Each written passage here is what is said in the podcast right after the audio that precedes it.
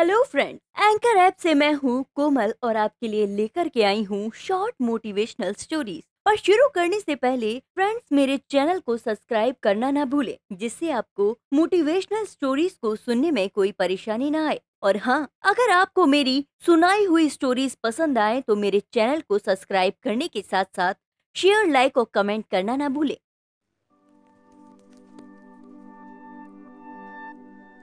एक जंगल में एक ऋषि रहते थे। लोग अपनी समस्याएँ उनके पास लेकर आते थे और ऋषि उनका समाधान करते थे। एक बार एक व्यक्ति ने ऋषि से पूछा, गुरुदेव, खुश रहने का क्या राज है? ऋषि ने उनसे कहा, तुम मेरे साथ जंगल में चलो। वहीं पर मैं तुम्हें खुश रहने का राज बताता हूँ और वे दोनों जंगल की ओर चल दिए।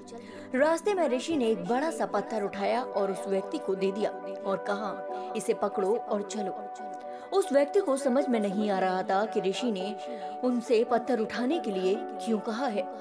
इसमें खुश रहने का आखिर क्या राज है?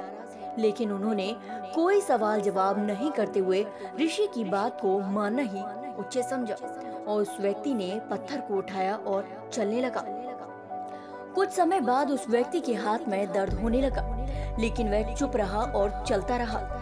लेकिन जब चलते हुए बहुत समय बीत गया और उससे दर्द सहा नहीं गया तो उसने कहा कि, गुरुदेव, अब मैं इस पत्थर का वज़न और नहीं उठा सकता हूँ। मेरे हाथों में बहुत तेज दर्द हो रहा है। ऋषि ने कहा कि, पत्थर को नीचे रख दो। पत्थर को नीचे रखने से उस व्यक्ति को बड़ी राहत महसूस हुई। तभी ऋषि ने कहा, यही है खुश रहने का राज व्यक्ति ने कहा, मैं समझा नहीं, गुरुदेव।